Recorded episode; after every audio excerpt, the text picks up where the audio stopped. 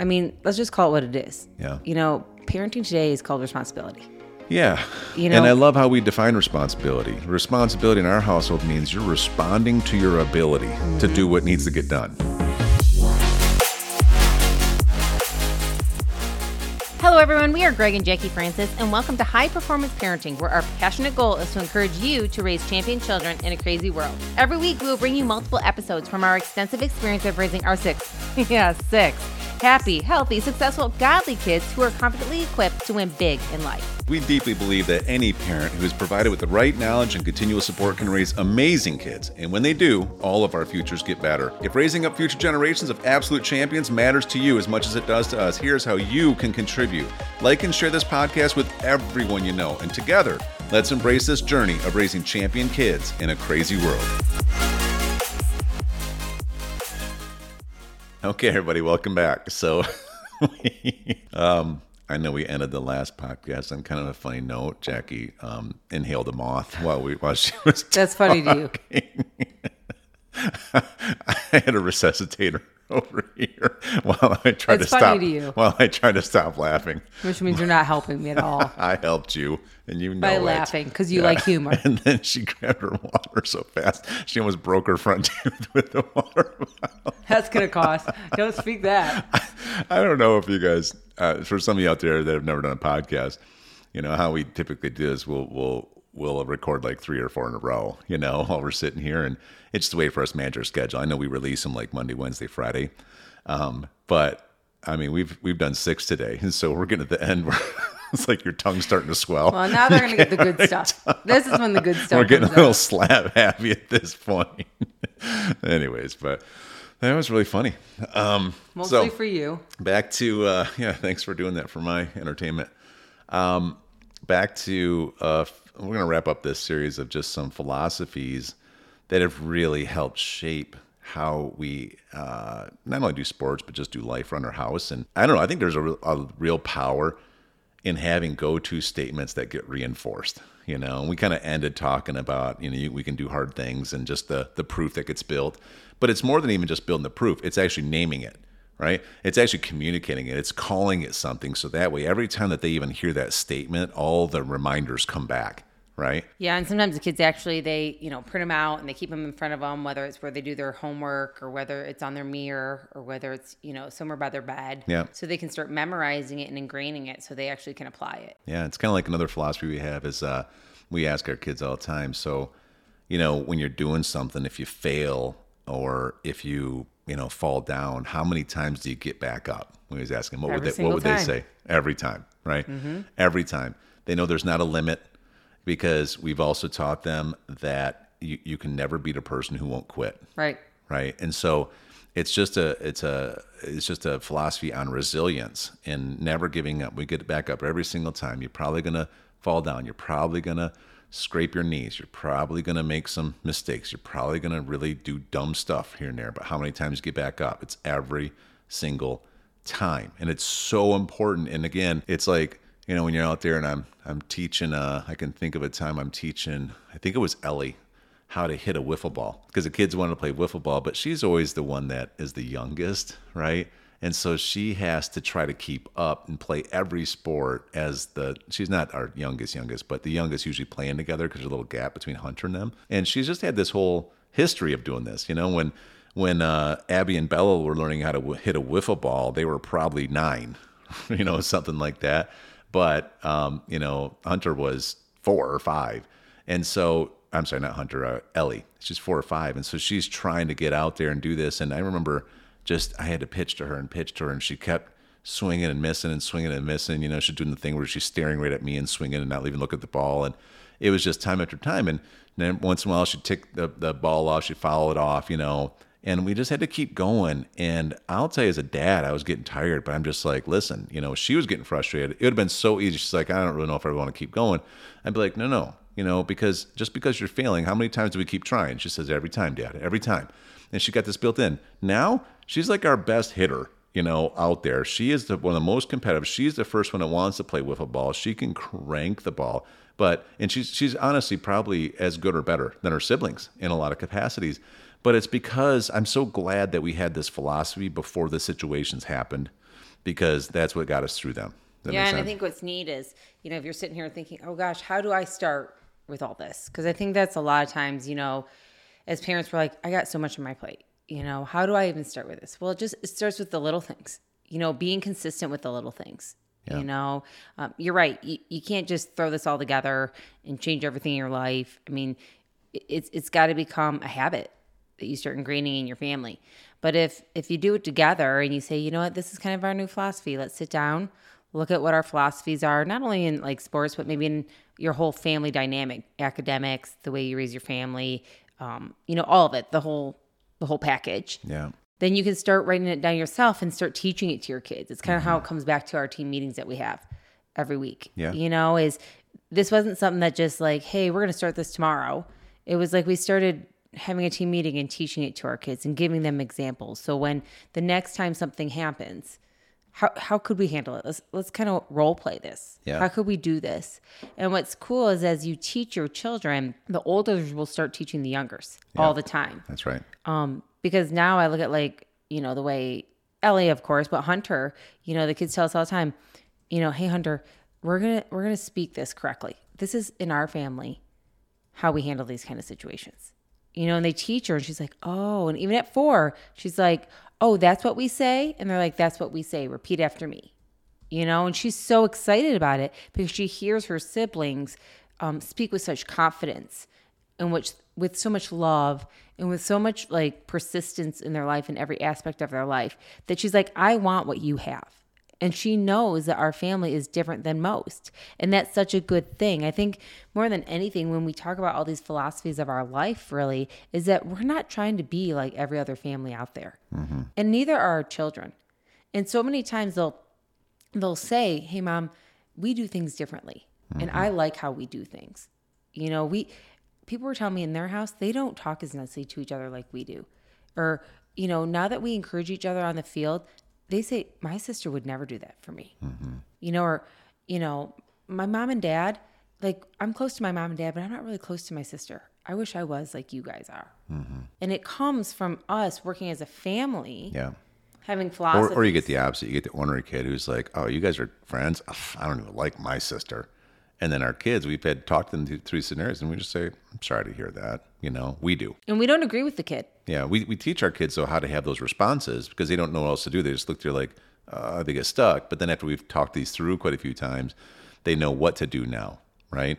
Because I think that's that's a big part of our team meetings also is when we have discussions, these things come up. Right. You know, because there's a safe place to talk about these things, and they would ask like, "Well, this happened. This person said this, and I didn't really know what to do. What would you guys do?" Like, it's so great to have those conversations. Well, and even just today, you know, now that the kids are getting in the car after sports, you know, and you know, some days they're going to do well in sport and some days they aren't, but giving them the chance first to say, "So, how'd it go today?"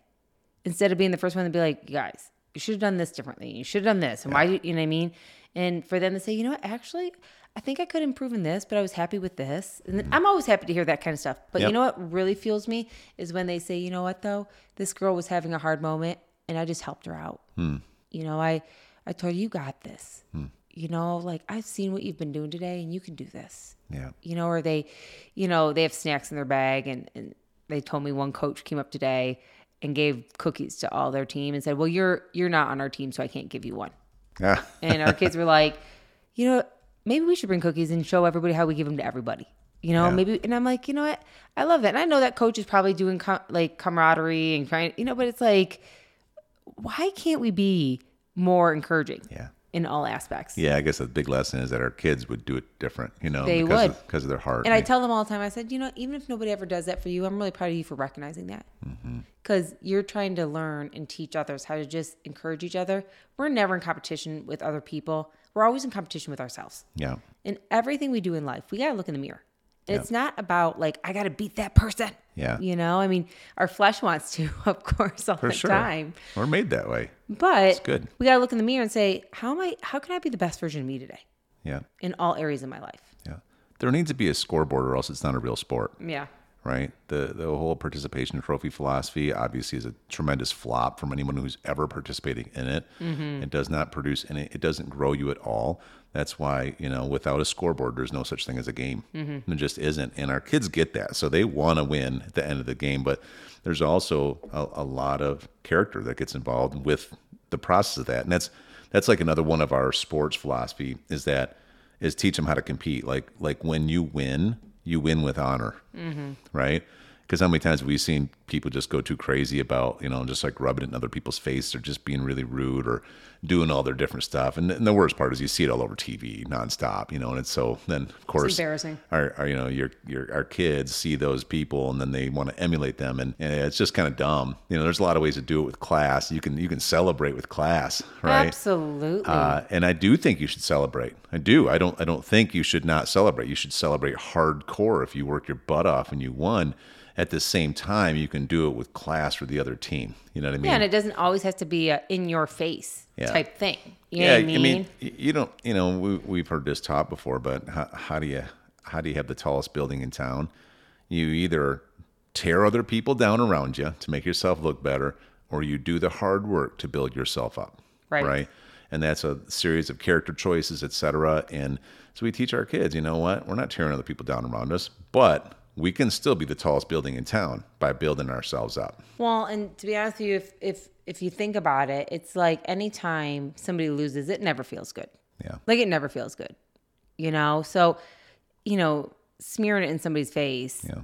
doesn't, you know, make them feel good. Number one. Yeah. And guess what? We all lose sometimes. Yeah. So, uh, you know, does it feel good if somebody does that to you? No. So I just tell the kids, and you know, when somebody behaves that way, I just say, you know, they're not being classy. That's not how we want to live our life. So let's get going. Let's Yeah. get out of here. Which is all the reason why we need to be present for our kids. You know, to make sure that we're there to help answer their questions and let them know that behavior wasn't okay. No matter if a coach thought it was okay, because sometimes the coaches get into it too. Mm-hmm. Yeah. If the parents think it's okay to be rude and stuff like that, it's not. Yeah. It's just not. It gets a little tricky, you know, when we're teaching our kids that are 10 or 11 how to, you know, don't pay attention to what that coach or parents doing over Right. there. But over time, they get it too. They're like, okay, these are just, you know, older versions of kids. Right. and to teach the kids that that's why you don't want to behave like that. Yeah. Because nobody can respect you when you behave like that. Yeah.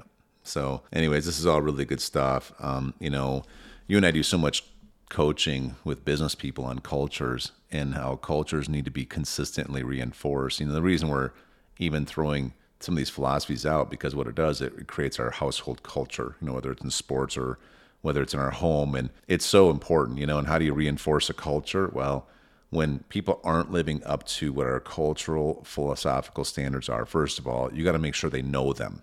You know, if if if they don't know them, how do they live up to them? You know, number two, you got to face in to correction when people aren't performing at the level of your cultural standards, and you have to do it without delay.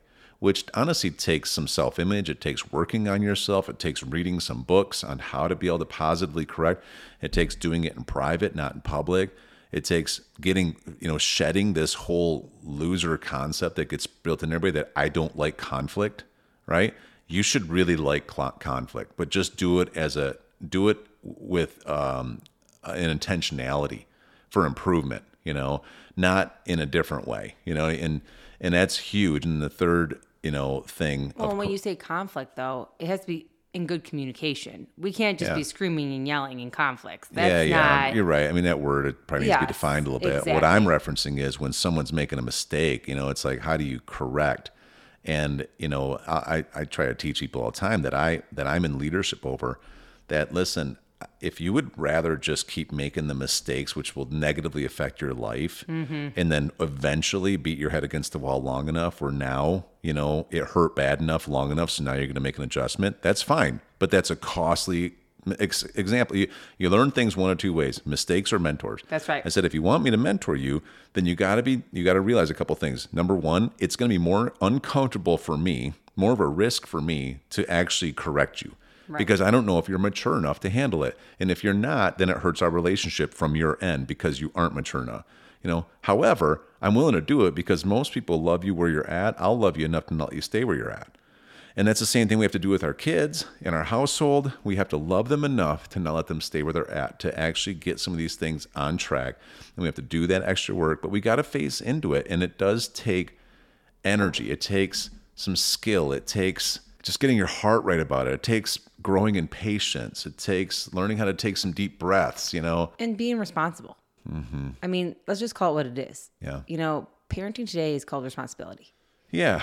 You know, and I love how we define responsibility. Responsibility in our household means you're responding to your ability to Mm-hmm. do what needs to get done. And some days it's more fun, it's easier, and some days it's not. Yeah. And you know, um, the last thing about reinforcing cultures is that you have to verbally and publicly edify for performing the standards. Correct. You know, which is we do just along the way, but there's power in us doing weekly team meetings where people get to actually edify each other. Our kids get to edify each other for the things that they know are standards.